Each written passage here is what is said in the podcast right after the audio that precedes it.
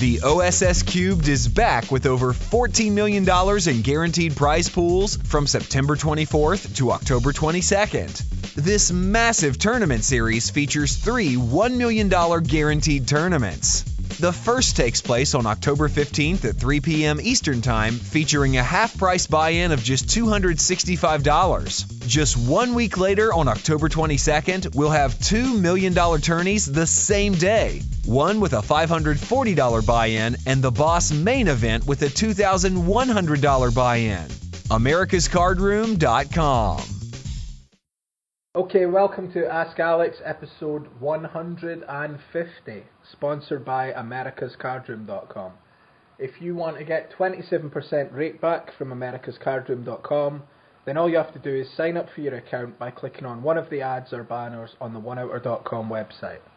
Follow us on Twitter at OneOuter.com and join the Facebook group Facebook.com slash groups slash OneOuter.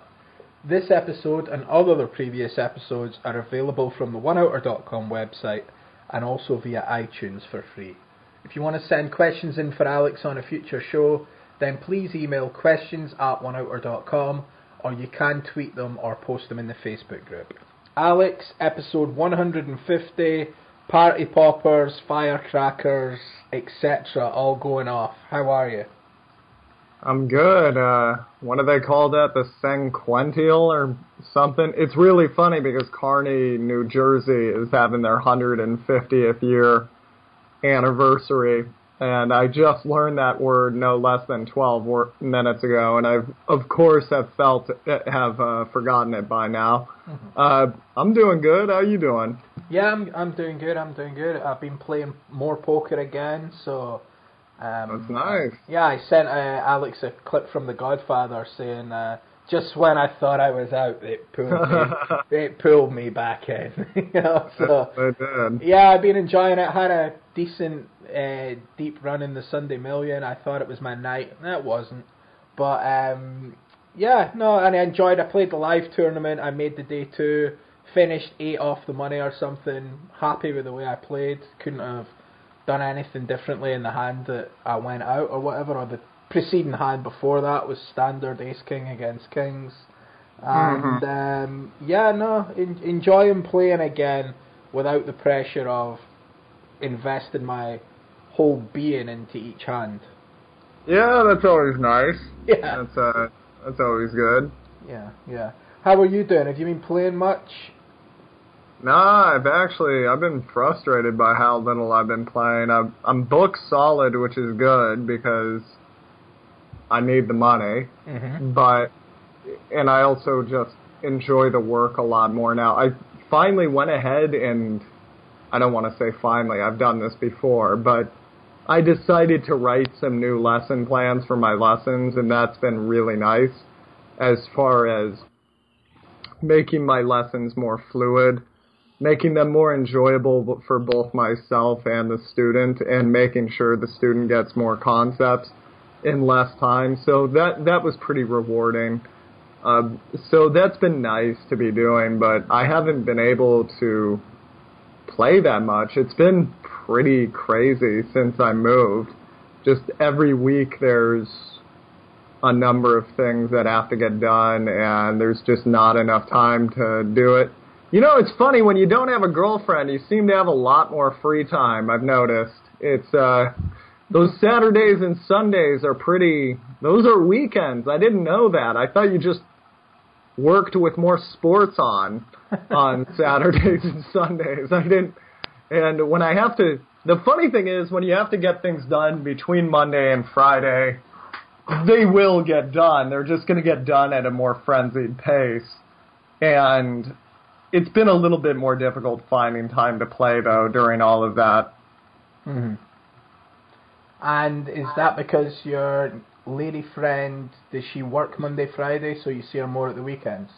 Yeah, I, I guess we've just been picking weekends uh, a, a, a little bit more. lady friend makes me sound like my creepy 65 year old guy walking out Central Park. Hey, if the well, I do, I do have the standard Maltese, right? Yeah. But, yeah, walking around with my Maltese, like, ah, oh, you want to get a cup of coffee, huh? Your velour you know? tracksuit. Yeah. no, I think I think you're missing the. I think it's a tweed jacket. He always tries to play off his age as something dignified, mm-hmm. not like he's thrice divorced. But yeah, I'm gonna go grab my pipe and slippers and tweed jacket and talk about my lady friend while I walk up and down Central Park. Uh, no, I'm on Saturday and Sunday. There's more fun stuff to do, and we can hang out with our friends that work Monday, Friday. Now she, uh, she's working now. She's she's a kickboxing instructor. She did all she did that for years. Now she's got the official gig, and I think she, you know, just picks up shifts whenever. But yeah, we do try to get together on the weekends. Mm. Okay. Um, Alex, we've had lots of good feedback in on the last few episodes. People saying that you've really ramped it up or um, hit a hit home with a lot of stuff, or words to the similar effect from a few people on Twitter and emails in. Um, what's the sudden? I don't know how to put it. Sudden impetus in your yeah, in your last uh, performances on the OneOuter.com podcast. I've been I've hired a personal trainer and that has been fixing a lot of things, I think. I it was it was through one of uh, one of my students as a son who uh, lives on Long Island, and uh, she said, you know, he's a really good trainer. He'll give you a deal on a number of uh, a, a number of uh, training sessions. I was going to say lessons, that didn't sound right. And I made myself go do it because, uh, well, I just, I, I felt like it was time. I could feel myself getting older. I could, it, I'm coming up on 30 and while it's not, I still feel really young. I could feel myself getting a little weaker. Mm-hmm. I, I could feel myself having to exert more effort on things that used to be a little bit more easy. Uh, I could feel when I used to go for a run, oh, I would just pound the pavement, uh, seven minute, eight minute miles, six, eight, ten miles at a time. Now I'm running four and a lot of times five miles, ten minute mi- miles, and I just could feel myself slowing down and then it occurred to me, you know, this is affecting my relationships, this is affecting my life, this is affecting my business. And so I promptly didn't do anything about it for months because everything was up in the air when I was in Arizona. And uh, yeah, just through uh, one of my students, uh, I got I got to meet up with a guy named Frank, a really good guy. I told him in the first few sessions, uh, well, and I can thank my girlfriend for this. She she pointed out. I told her, yeah, I hired a personal trainer. She was like, good, good, good for you, because you know a lot of guys try to get that all under control when they're 44. Mm-hmm. And then I thought, God, if I let this go for just a couple more years, I can't imagine how frustrated I would be. Much less. And I was thinking, yeah, it's usually when I've been in the gym and there's a guy with a personal trainer who's just dying and sweating all over the machines and looking like he's about to pass out. Uh, the guy's usually in his 40s, and it looks like he's not doing so hot. And I had a real scare last year with my health where I just ballooned in weight, and uh, I think a lot of things came out of that. And I, I went in. I said the first day, I don't. It would be nice to build muscle. It'd be nice to lose belly fat, but I'm here to be healthy. I'm here just to feel better. And most of our workouts have been working out my back muscles, and I didn't realize how messed up my back was until we started doing that. And it got me thinking, Barry, I've been sitting more than sleeping for the last 12 years. I've spent more time sitting than sleeping. That's pretty crazy. Mm-hmm. And you think about it, if you're just hunched just a little wrong, a little incorrectly, multiply that by nine, ten hours a day most of your life, this is pretty bad. This is going to stack up. So the first few weeks, honestly, were really painful, and I wasn't really into it, and my body was rebelling against it. But just the last week or two, I've I can finally do three, four lessons a day again. That was something I was doing years ago, and just over the past year or two, I've only been able to do uh, about two a day. Was where I was most comfortable it might not sound like it in this podcast, but I have had a burst of energy uh, recently. I, I it just occurred to me, oh, this is super ironic because I I literally just got back from one of the sessions and I'm feeling really mellow. But also right now, also unfairly, oh, I can hear myself back, Alex. Yeah. Again, uh, settle in, Barry. Yeah, settle in. No, unfairly, um, I recorded the episode with Alan Boston that I spoke about on the last show before Alex, and I was 20 minutes late for Alex for a change. So Alex has also finished his session and then had to sit for 20 minutes on Skype until I said, "All right, that's sorry, Alex, you know, whatever." So that's the circumstances as well, Alex, isn't it? Yeah, yeah. It's my fault. It's my fault. Uh, should be, but uh, it seems like you guys are really uh, into me screaming at you, so I'm really glad about that. So if you want me to keep that up, I'll keep it up. But just just letting you know, if you send in a letter now and it irritates me, and I'm going to tell you how it is, uh, don't don't write me about hurt feelings because this is what you guys want. And if you hire me for a personal lesson, I don't talk like this. I'm not going to sit there and undress you and talk about how stupid you are if we're talking one on one. But if we're working on a first name basis and you have a name like Ben and nobody's going to know where you are, I'm going to tell you guys how it is now on this show. And I, I'm I'm really done sugarcoating things.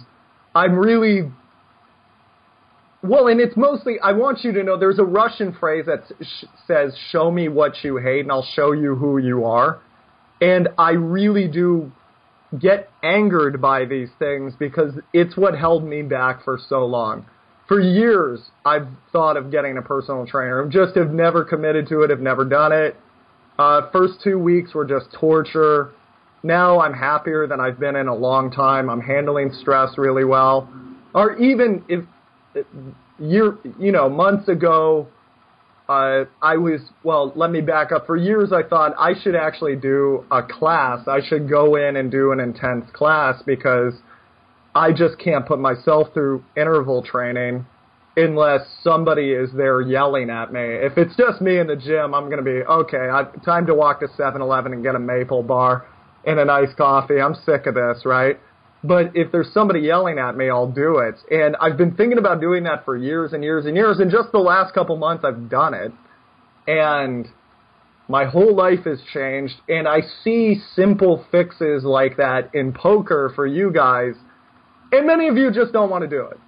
You say you want to be good at poker. What, what you really want to do is play poker.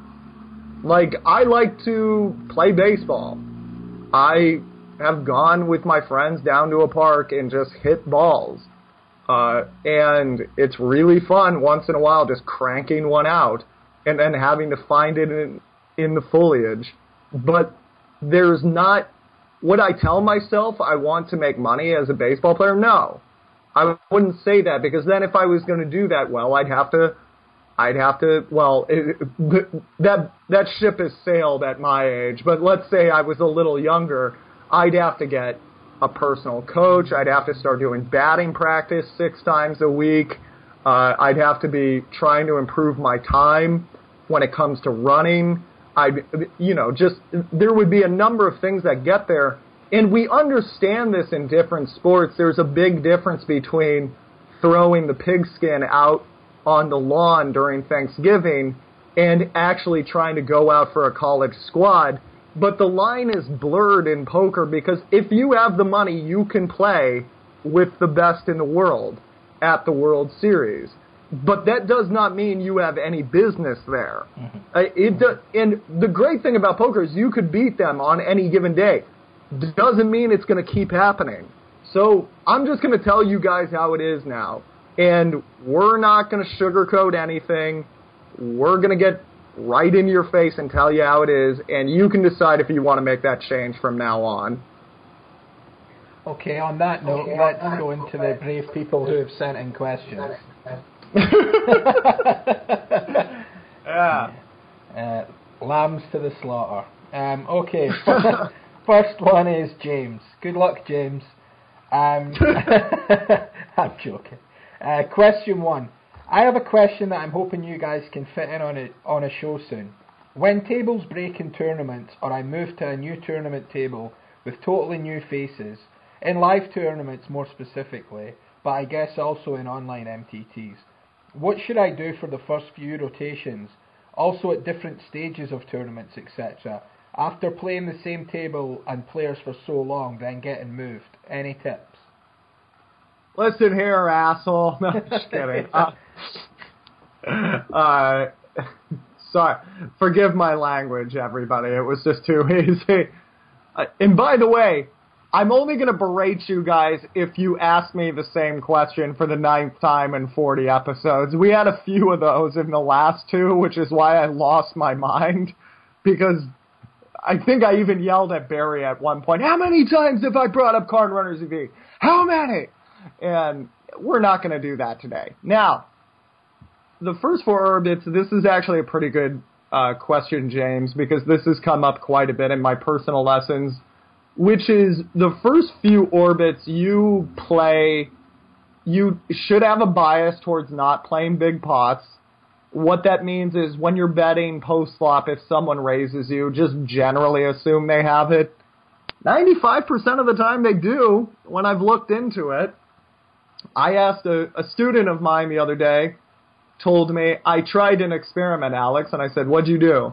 And he said, every time somebody check raised me, I I played back at them. I called or I three bet or something. I said, well, what, how'd that go? And he said, every single time I was opening up a new tournament. It just every every single time they had it. And I actually, uh, by the way, the great thing about experimentation is it gives you the right to fail. Uh, many people grade themselves down when they fail. When if you want to really get something right the first time, you should try to get it wrong. This is why I have such ire for people who want to talk poorly about other players. Some of the best lines I've ever gotten were from quote unquote poor players because they're not afraid to get it wrong. And then you have to analyze why was it wrong. And sometimes while you're doing that, you realize this isn't wrong at all. This guy was the only guy who had the balls to try it. So I would generally say when you're playing, go another uh, something that happens a lot is the first 50 hands everybody does a feeling out process and then the next 50 hands everybody says they're bored and they start opening 3 2 of diamonds under the gun and nobody blinks an eye now and I don't get it at all but in the first 50 hands I'm super active and the second 50 uh, you know the second 50 hands I'm I'm being very careful because that's when everybody decides to come out and play and I usually have some chips I can cushion myself on at that point. But a lot of the things I'm doing are just really quick counter punches. Somebody opens too much. How do I know somebody opens too much in the first few orbits? Well, it's generally a young guy, and he's generally opening from middle to late position. Young guys tend to treat middle position like it's late position, and they treat early position like it's middle position. I can make that assumption. I'll be right 90% of the time, and I don't have to test it for many chips as long as I'm not calling check raises and big bets post flop. And most of these guys will let you keep it in your wheelhouse if you three bet them, if you take them heads up. We're always trying to exercise position. This is one of my models I use in private coaching, which is position, bigger pot, superior hands, heads up. That's the pre-flop model. As you can imagine, it's much more simple than the post-flop ma- model, which I have buffed out to 20 steps at certain points. But we're not going to get into that today. The big thing you have to know for post-flop in these spots is generally when people raise you, they have two pair or greater. That is especially true early on when the stacks are super deep. Barry, I'd like you to tell me the last time you check raised a draw 200 big blinds deep in a poker tournament. Pray tell. Check raised a draw. Yeah, check raised a draw, or one pair, or anything other than two pair or greater. Uh, not flush draw probably, or pair in a flush draw. With 200 big blinds at the beginning of the tournament? Check raised it. Um, Check raised it? yeah, yeah, Okay. probably. Okay. Yeah. Okay, do you think everybody shares this play? No. Yeah. When was the last time you saw a guy check raise like a turn draw or turn to turn to pair into a bluff on the turn? When was the last time you saw that? No, no, I can't can't think. One of the best times in the tournament to make your bones is at the beginning. At the beginning, everybody's feeling out, but they'll still open whatever they like. But I I execute most of my triple barrels at the very first three levels of a tournament. And yeah, I don't know the guy too well, but what you're trying to work with is generalities in the field. So there was a guy in uh, the WPT, which I was blessed enough to final table. I never know how to slip in. I final tabled something tactfully, but anywho, the guy opened. Okay, he's an online qualifier. He opens from early position. I don't take that seriously ever anymore. Uh, just because everybody opens wide from early position, I'm actually really proud when I find a student that doesn't open wide from early position. It's starting to change a bit, but not that much. This guy didn't even open from early position. I want to say under the gun plus two. It was an eight-handed table. I looked down at seven five suited, uh, seven five of hearts. I three bet, came around to him. He called, and they always give you something on the call when they just slap the chips in disdainfully. 1.4 seconds in, is that ever aces? No. No, but no, but people, it's actually a really good. I do do that with aces because I'm just an observer of human behavior and trying to imitate it. Not just in poker and in life. I'm a Martian. I'm not from here, but they come. Uh, the board comes nine of spades, eight of spades, four of diamonds. I have five, seven of hearts, right? So I have the gut gutter. He checks. I bet. He calls really quickly. Barry, what does he have? Everybody at home, what does he have? Say it out loud in the car. Scare your kid. What's the Hopefully your wife. What's the board? Nine of spades, eight of spades, four of diamonds. I have five, seven of hearts. He checks. I bet half pot. He calls very quickly. Uh, maybe an eight. yeah, maybe an eight. What's the best hand he has? That, that's a great question. Uh, what? Jack ten of spades, is it? Yeah, okay. Yeah, maybe he's going to slow play that. Does he? Maybe a better question is what? What does he not have, Barry? Set. Yeah, he doesn't have a set. What else does he not have? Overpair. Yeah, Barry, you're about to become my whipping boy on every single one of these podcasts now, okay? I did one with Dennis Peterson. I recorded a lesson that I'm going to publish in a few days. Uh, but the, just so you know, if I talk to you guys like that, it's because I trust you, and it's because Barry's starting to play poker now. He's not just a poker host, so we're going to test him. So he calls. Uh, so he calls, and the turn comes. Let's say, let's see if we can figure this out. Let me see if I can remember. Turn comes two of spades. He checks to me. What do we do? Mm, bet again. Bet why? Cause he. Don't just let Barry answer at home, guys. Think about it. Or pause. Well, the way I've been playing recently in certain spots is like everybody calls every continuation bet ever now. Mm-hmm, So I usually just fire the turn, and normally people Yeah. fold. Real technical. That's why I like you, Barry. You're a technical cat. Let me ask you a question. He has a flush here 10, 20, 30, 40, or 50% of the time. Mm, Thirty. It's funny. It's funny you've never thought of this. Isn't this funny? Yeah. It- Isn't this funny, everybody? How many times have you been in that spot? Have you ever gone to Flopzilla and seen what he has? Have you ever, Barry? Have you ever done that? no. Okay, good. Hey, I appreciate the honesty. I get I get some American kids that'll hem and haw for two minutes, pl- which I, is a I, I wonderful. play around with uh, Poker Stove. It was, wasn't it? Yeah, poker. I love how Poker Stove counts things multiple times, but yeah, Poker Stove was nice. You know, back in the Stone Age, Barry, when you were playing. Yeah, now, that's that's what I mean. So- Yeah. the bl- the guy has a flush there ten to twenty percent of the time, which means how often does he not have a flush, Barry? Eighty percent. 80% of the time. He calls you really quickly. What does that mean? Um, he's not got a flush draw. Why? Because he probably. This is not- I don't know. Sorry, go He, might he might raise the flop with a flush draw. Oh, that's a good one. What do you What do you tend to do when you turn a flush there and somebody bets into you? Check. You check. Okay, you check. He bet. I bet. What do you do? Oh, I raise. Yeah, raise. So when a guy calls you really quickly, what does that say? He's not got a flush. Uh, usually not. Usually, I, I'm actually. If you watch the high stakes guys, they do this really clever thing where they they'll like throw in the call really quickly, then they'll look for the river card, and they already have the flush. I have seen maybe one recreational player do that, and I I swear I almost just like clapped him on the back and I said, "You deserve these chips. Like, well done. Like that was so well done." And uh, anyway, so the guy calls really quickly. Uh, river is say say eight of hearts.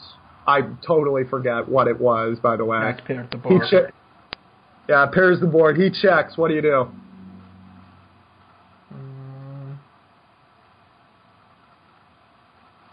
Uh, I don't know there. Let me put it in another context. This guy is flown to the tournament, driven to the tournament for two hours. He was looking forward to a full day of poker. He's an hour and 45 minutes into the day. What do you think he's going to do when you jam? Well, f- if, obviously, if he doesn't have anything close to the nuts, fold. Yeah, usually, and sometimes he'll even fold an eight there because the flush came in. Wow. And uh, I don't know what games they are. there are there, well, I'm okay. I'm thinking of a WPC, but okay. I threw out a BS river card just to see if you'd still jam it. The eight makes less combinations. Uh, that well, okay. The eight the eight's kind of a crappy card. Let's say the two pairs, right? On the on the river, just a complete blank. Then the guy checks to you. You should jam because 90% of the time the guy has a 9 or an 8.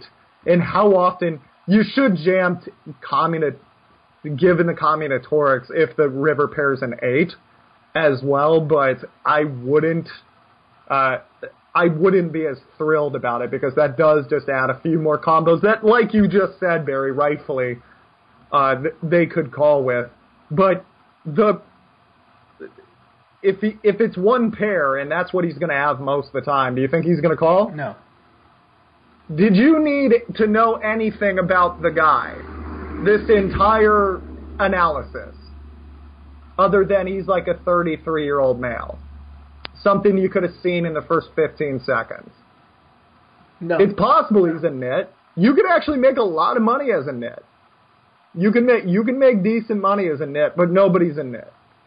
And this is something I'm really big about field analysis these days when it comes to these tournaments because if you understand the field very intimately, that's going to be most of the time you're playing cards. People say, I want about 50 hands to get to know a guy. And, I'm, and I always go, well, you can't play tournament poker then. Because most of the time in 50 hands, you're at another table. It is the original Zoom poker. This is the other thing I like about tournament poker. There's no balancing.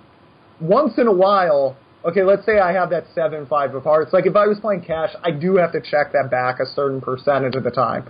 I also can't 3-bet that 7-5 suited 80% of the time, 100% of the time, 60% of the time. It has to be like 15 or 20% of the time. Otherwise, I become wholly unbalanced. Most tournament players just do this. I'm going to wait a few hands. I'm going to wait for a better spot. Dear God, if I had another, if I had a dollar for every time I've heard that, I'm going to wait for a better spot. No, you want to tell yourself you're a poker player. You want to tell yourself you're a poker player, piddle into day two, call your wife and tell her you made day two, and go out in the second level of day two. Everybody who's listening to me right now, tell me how often you do that. How did I know that? It's because a lot of you guys are fans. When was the last time you blew out of a tournament in the first three levels trying to value that top pair? Just triple barreling top pair. Triple barreling top pair. I think the things you want to look for when you show up at a table, uh, younger guys tend to open too much, three bet them more.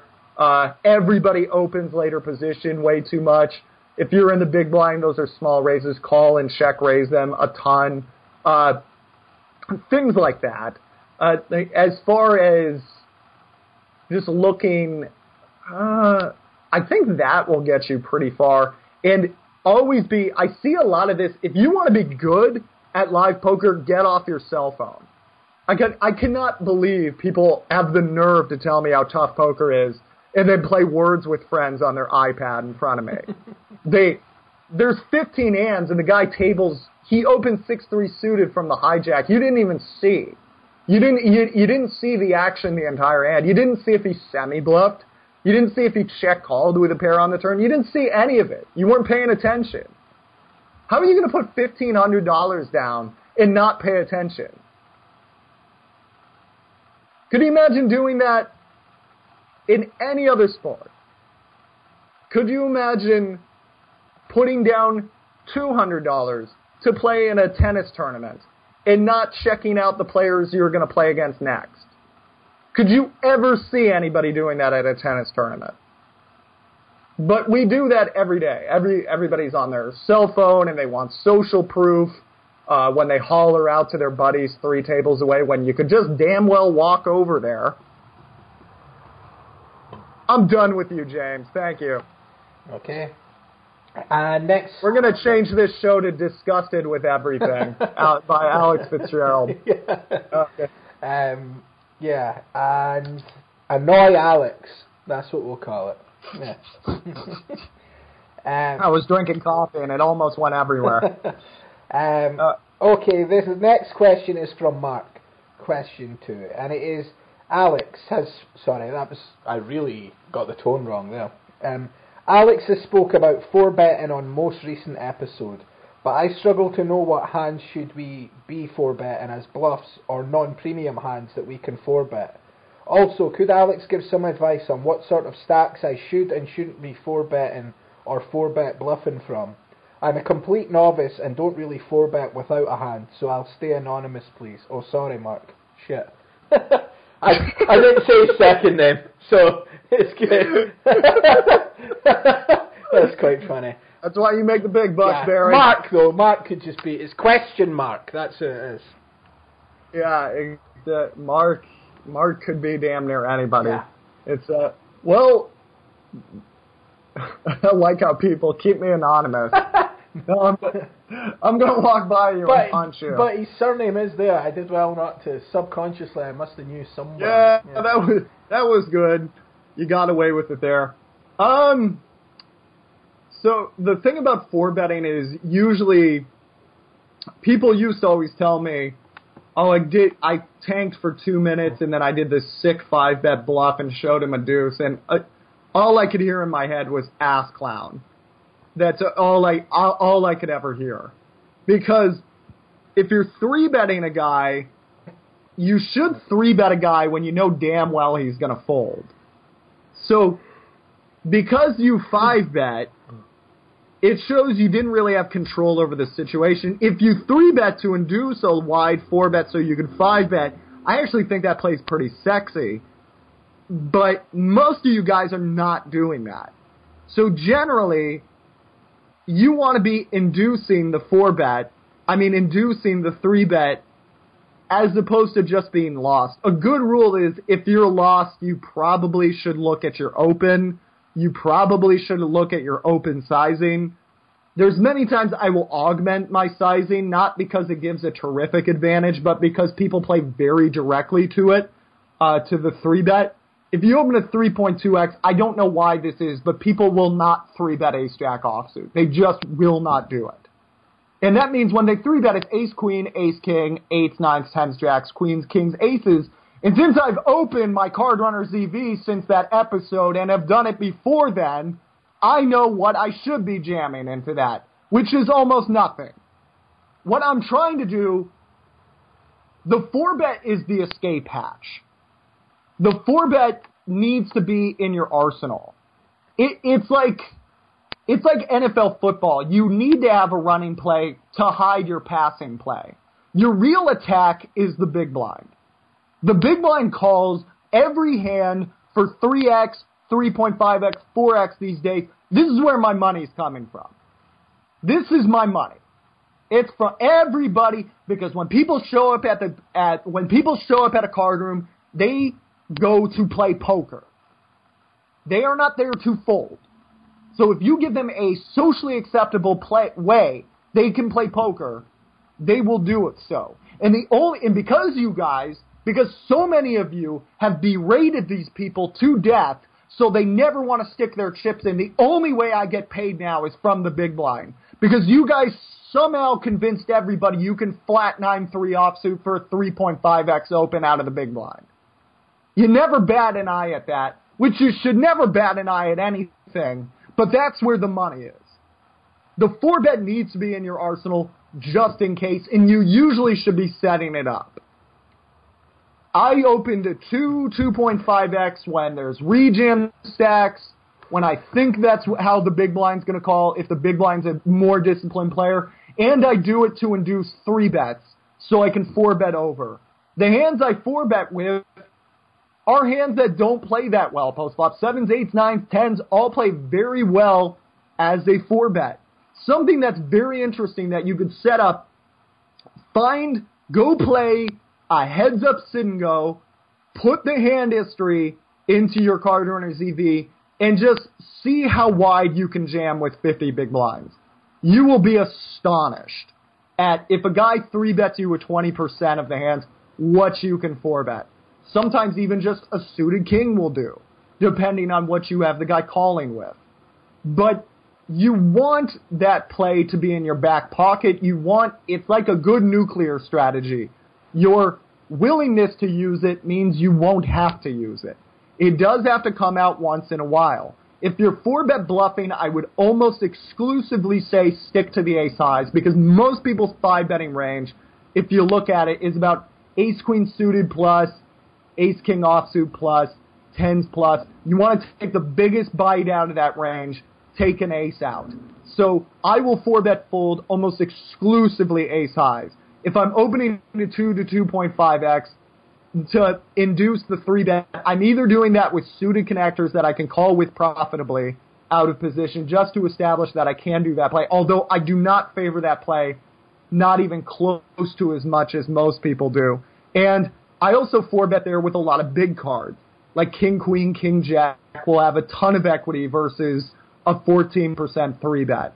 Uh, is if you know the guy is three betting suited gappers and you're 30, 40 big blinds deep, pretty much any two Broadway cards will do.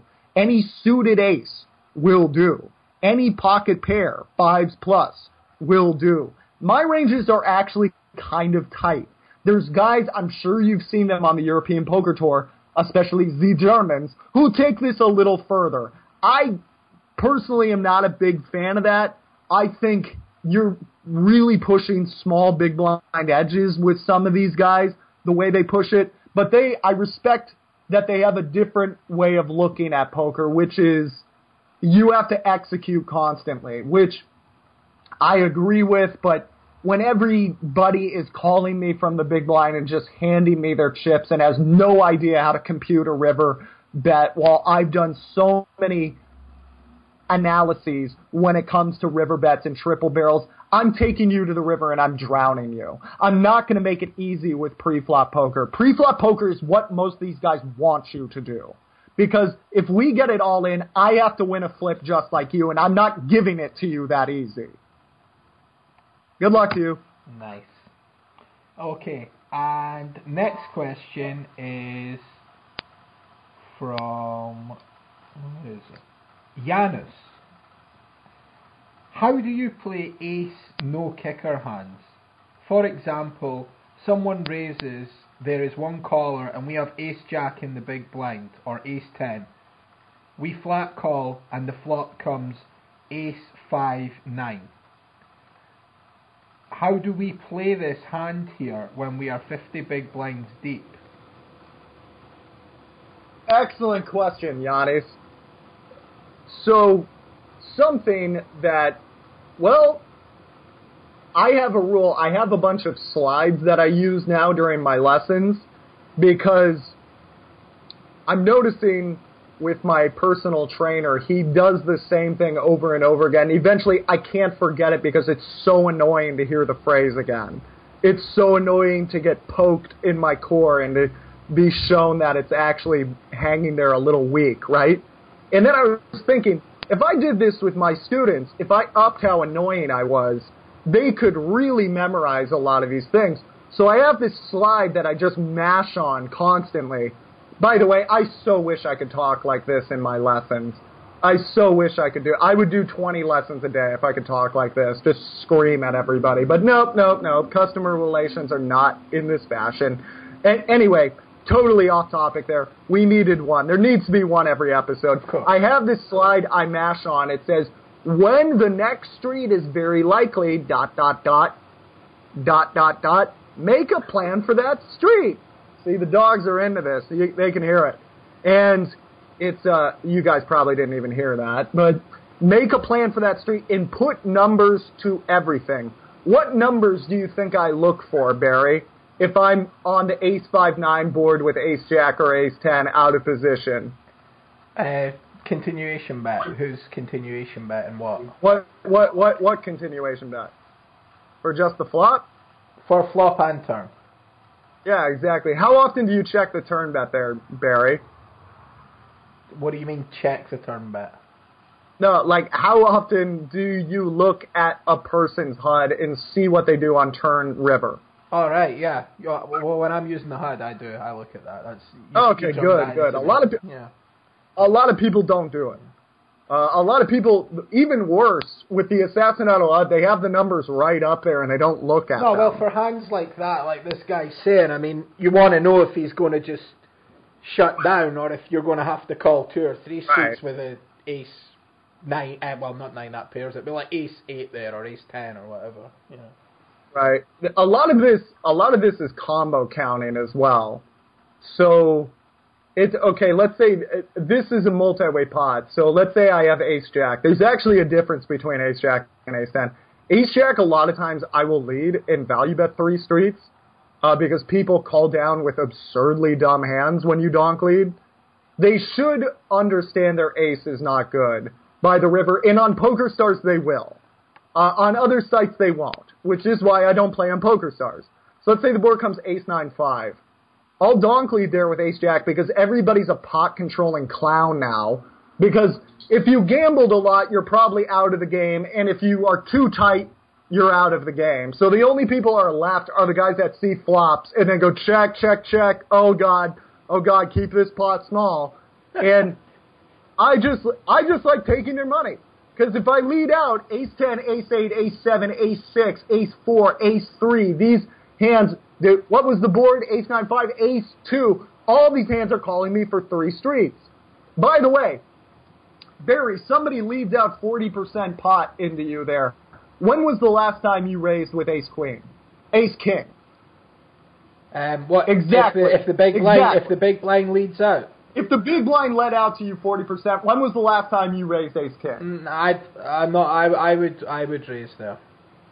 Oh, good, good. Okay, PioSolver says you need to. Uh, I've watched more poker than anybody on earth. Nobody raises there. They should raise there. They don't raise there. I also I wouldn't recommend this play if anybody had raised there with a superior ace in the last four years. Nobody has done it since Obama's first term. That's the last They time I played a lot of poker. So yeah, I, if I raised ace king there, there was a caller. The big blind calls. That flop comes check. I I would raise there. I would. Good. You should. You should. But I get a lot of people. Well, I'll even have people call me for two streets with Jack nine suited, ten nine suited, nine eight suited. Mm-hmm. You want to minimize your losses? Always put a number to the next streets.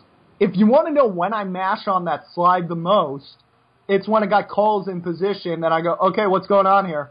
Tell me your thought process. Well, I'm going to call because I think he could lead a bunch of hands out. Incorrect answer because anytime you have a hand that needs two checks in order to get to a showdown, I want you to tell me what percentage of the time it gets checked on turn and river. Everybody's answer there will be like, oh, you know, 15, 20% of the time. And it's like, sweet.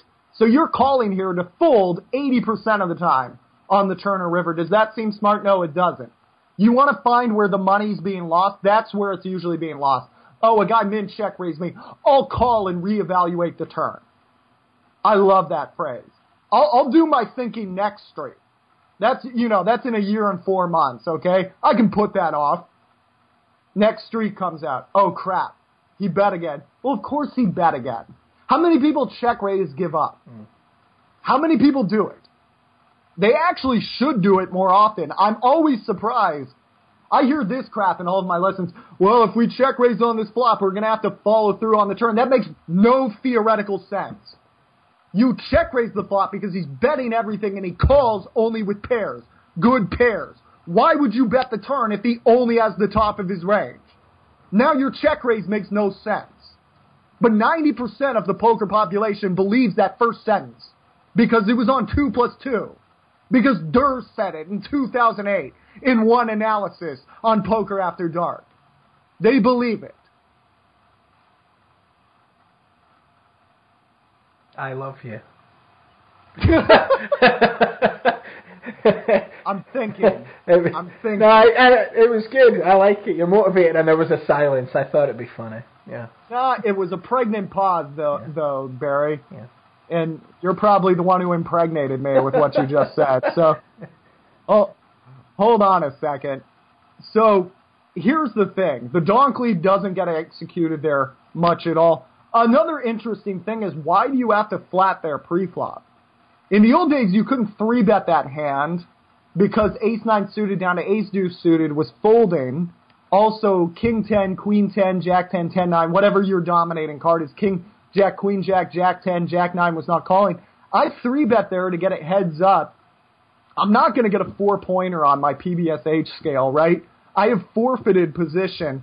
Forfeiting position is not that big of a deal if I plan to triple barrel that much though. So if I hit that board, I am triple barreling because people go broke now when they hit top pair. They go broke. If they were in the habit of calling flop, calling turn, folding river, they would have been cleaned out by now. So what they do is they hem and haw and they call on the river, they catch a few bluffs, it makes them feel good, then they move on, right? When they get cleaned out, whatever. They boot up another tournament. They kid themselves they actually make money at poker because people are curious. They didn't show up to fold. So take them to Value Town. When was the last time you three bet and got three streets of value from top pair? When was the last time? If you can't figure out how to get value from the most common strong hand in poker, how do you think you're going to do this for money? How is that going to happen? Tell me how that's going to happen. I heard misval. I hear fear-based thinking here. What do I do if he double barrels? Well, if his turn double barrel is 22%, you fold. If it's 40, you're going to have to make a judgment call. But I'm asking, why do we have to make a judgment call? If the guy's opening 25% of the hands and his fold to three bet is 30%, which it always is now because God forbid you fold to a three bet, that would just be so yesterday, the guy is going to get cleaned out. He doesn't flap there and flop a pair, especially if you structure. And the thing I was trying to say is if you bet 40% there before Barry derailed me, you can structure your bets in a way where you don't have to go pot, pot, pot. If you bet 40% there, nobody's raising you there with top pair. They should raise 20 something percent of the time, according to the solvers, it's closer to zero. So you can go 40, 40, 40, and a lot of times you'll get 9, 7 suited to call down three times there. I'm thinking about value. I'm thinking about getting the money. You're thinking about staying in the tournament. You're thinking about making day two and getting two levels in and calling your wife and going, at least I made day two, honey.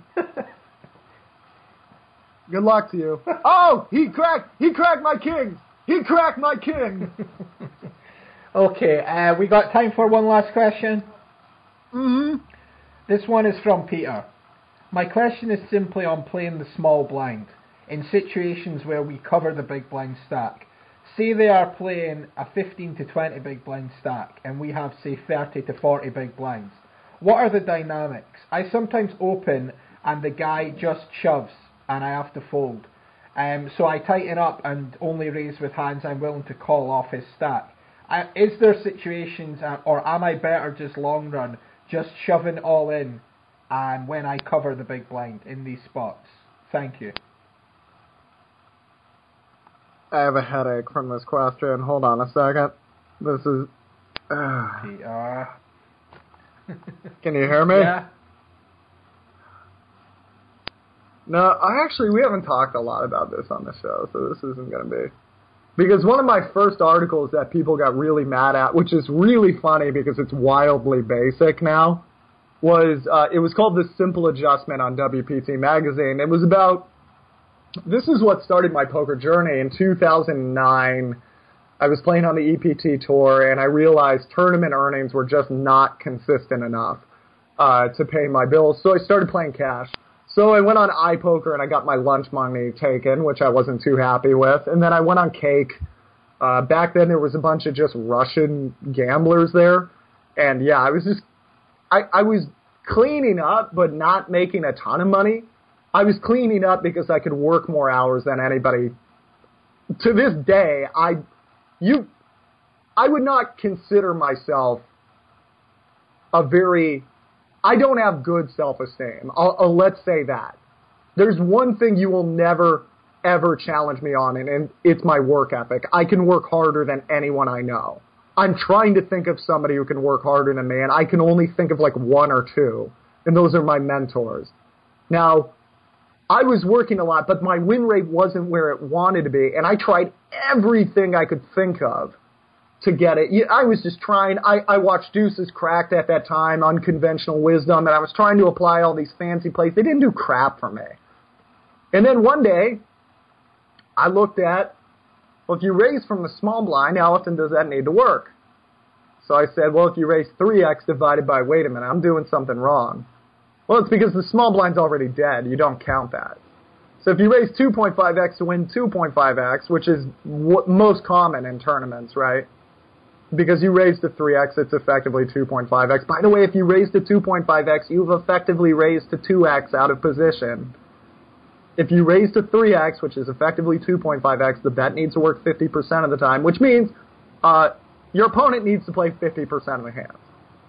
If he plays 40% of the hands, he folds 60% of the time. You make money with any two cards. And I essentially this is what started my journey is I looked at a database and I realized collectively everybody on this site was folding like 37% of the time. And the four people who didn't were really easy to outline.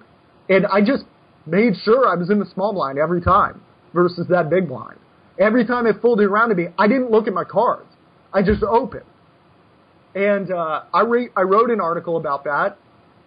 Everybody, it was like my first discovery on I was on Discovery 240 something at that point. That was when mathematics really opened up to me in poker, and I realized with rigorous study you could become somebody in this game. You did not need any, what did they call it in French? Je ne quoi? You didn't need something special. You needed hard work. It's like Bitcoin. You're just trying to unravel new co- combinations. And that one was one of the most basic ones. And yet, to this day, people don't Actually, I should be really grateful about this because we've talked about the math on this One Outer podcast, and I would hope you guys would try to figure out why you're doing the things you do. You, you always hear me say the same thing. Do you think the Bellagio fountains were built because they did not know the odds on every single bet they offered? This is one of the simplest bets you can offer. And if the guy is not defending enough based on the mathematics we said, you raise any two cards. If you would like to blend in the hands that you're going to call with, that is good as well. If the guy, if the guy's full big blind to small blind steal or full big blind to steal, if you don't have those numbers, is actually larger than that, then you can try a limping strategy, although that's a super overrated strategy unless you're ape styles. I, I've looked at databases where I looked at a stable where everybody used the limping strategy from the small blind. I was not impressed by the results. I think that is a new thing that is in vogue. I don't think most people apply that well. You can limp in, or you can just fold. Uh, you should get your jam charts done. And I want you to remember if you look on a jam chart and it says like you're good for 0.7 big blinds, just always take it. 0.5 big blinds, always take it. That's way better than you're ever going to get with these stack sizes. Actually, if it's 0.25, I usually just take it. I'm grinding my ass off grinding my ass off at big stacks, playing with playing with open sizes, playing with hand range openings, playing with uh, the different players, how to target the big blind specifically, how to dissuade the button successfully. And the most I will get is 1.5 big blinds per hand over the entire distribution of my opening range. And there's many times you guys with a jam will get 1.1 big blinds, and you don't want to do it because Ace Jack lost for you the other time. This is a very much riding the current style thing. Uh, I raised a bunch, and then they were jamming to me a bunch, so then I was just raising with my good hands. These people don't know who you are. They're not adjusting. You're the one who keeps adjusting to a player that's not adjusting. They're a constant force.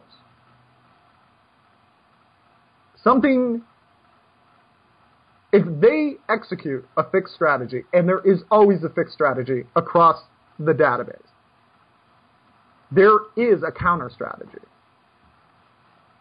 You guys want to know why I killed myself and played so many turns at the beginning of this year? It's because I wrote a counter strategy playbook to the game today. Most of it is still very relevant. That is all I use in my lessons, and it's going to be in the Myth of Poker Talent too.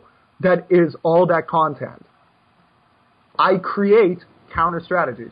Your counter strategy here, this, enjoy it. This is fun. This is fun. You can also figure this out with Card Runners EV. This is one of the most basic ones. Pick up I want you to pick up uh, Card Runners EV or yeah, pick up Card Runners EV. You can just put in one time you raise and the other guy jam. This will be the simplest tree you've ever had. It's it, it's literally like three inputs, and you just play with the ranges and play with what the guy does until you find a profit. And if you do believe they're jamming or folding, this one's really easy to program. And then if you're just turning a profit with any two cards, execute keep moving forward. Good luck to you. I, I feel like there's more to say on that subject. Get your jam charts down. There's if you're playing online, there's no rule that says you can't have them next to you. Uh, look at their uh, what was it? Uh, Hold'em resources will tell you average pro. pro I'm old fashioned. Card Runners EV is what I end up using most of the time. Uh, look at the 3x raises.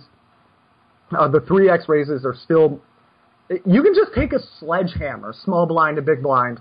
Like try this try this one of these days. Raise to 3x and just c bet 1.2x pot on every single pot, eh, on every single flop. Tell me what happens. Because if they're going to call you with 35% of the hands pre-flop and then they're going to fold third pair on the flop, they're folding 70 something percent of the time. This is a very, if you want to get it right, first get it wrong. This was a strategy I saw a recreational player use, and I, I told myself, get it wrong 1st mm-hmm. Prove why this is a wrong strategy. I did the math. It isn't wrong. It shows a profit. You know what's really wrong is betting half pot and then net, not betting the turn. Because I'll tell you what, blind versus blind, ace high, king high is never folding the half pot. You must fire the turn. Almost always. Depending, uh, almost always, unless the turn's an ace, then you should probably triple barrel because most of the time they have one of the pairs and then they're going to fold them by the river. You can rep the ace. But, okay, scratch that. That's a really complex one that takes some finesse. I'm good. Don't do that, okay? But if there's not an ace on the turn, fire because they're folding their high cards. What percentage of a range, Barry, if a guy's calling let's say 30% of his hands pre-flop, and you see bet the flop, and he's just calling you with ace highs on like a queen two seven board. What what percentage of his uh, calling range is ace highs, Barry? Um, 10, 20, 30, 40, 50, 60%. Just, just take a guess. I don't know, maybe maybe 50-50? Oh. There you go. It's pretty close. It's about 40. Yeah. 40, 50, it depends. A lot of uh, is it, it that bottom card is a big deal. If the guy can call you a third pair, that brings it down a bit. And it depends on if the guy's one of these weirdos now that just likes to flat jacks or likes to flat nines. Uh, but if they three bet a lot of those, a lot of times I see a guy C bet on that board and I'm like, okay, you better double barrel. And the guy checks on the turn and blood shoots out my nose. Cause it, you, you just donated. You played this big pot out of position, and you gave the game to us. That that typically is not how you're going to make your money. Good luck to you. Okay, Alex, you picked up from your initial slump in this episode of energy, and you knocked out, you knocked out the park again. So we thank you for that.